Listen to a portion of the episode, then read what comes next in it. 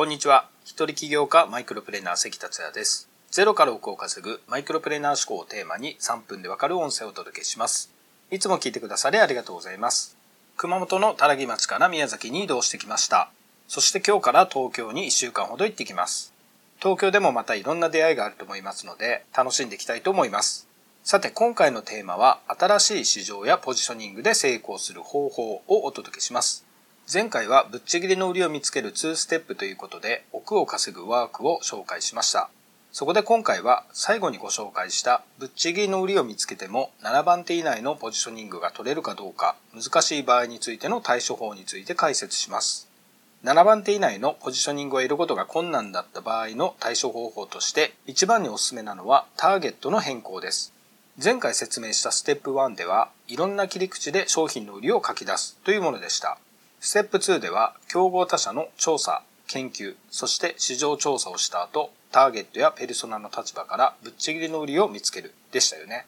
そのぶっちぎりの売りは、ステップ1で挙げた売りの一つから見つけたものです。この時に選ばれなかった売りの中には、ターゲットを変更することで新しい市場が開拓できたり、上位のポジションに食い込むことができたりする場合があるのです。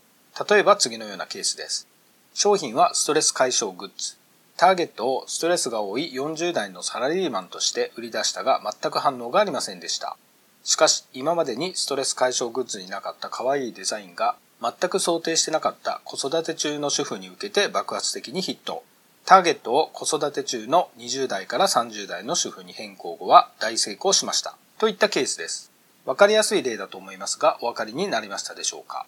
生産者や販売者はこういう人はこの商品を求めているに違いないこの商品はこれが売りだ。だからこういう人が買うだろう。などと結論付けてしまう場合が多いです。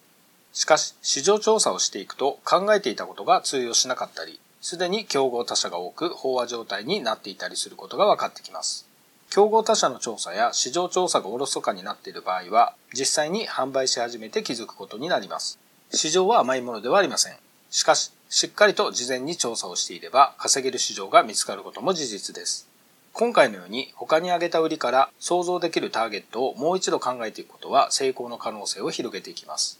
そこで売りからターゲットを逆算してみてください。この商品の売りを望んでいるのは誰だろうかこの商品の売りはどんな人が喜ぶのだろうかこの商品がある問題を解決するとしたら誰が求めるだろうかなどです。そして再度ターゲット、ペルソナを想定して競合他社の調査、研究、市場調査をしてみてください。